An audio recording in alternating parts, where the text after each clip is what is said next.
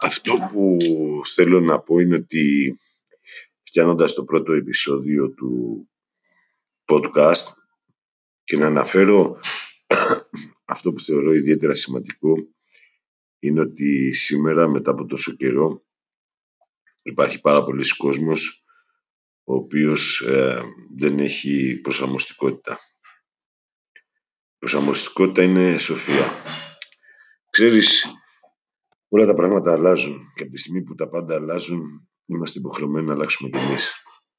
Το να μένεις στάσιμος σε παλιές πεπιθήσεις, στα παλιά σου πιστεύω, νομίζω ότι δεν είναι ο καλύτερος τρόπος για να μπορέσεις να ξεπεράσεις πράγματα. Ας δούμε λοιπόν πώς βγήκε το πρώτο ρεκόρτ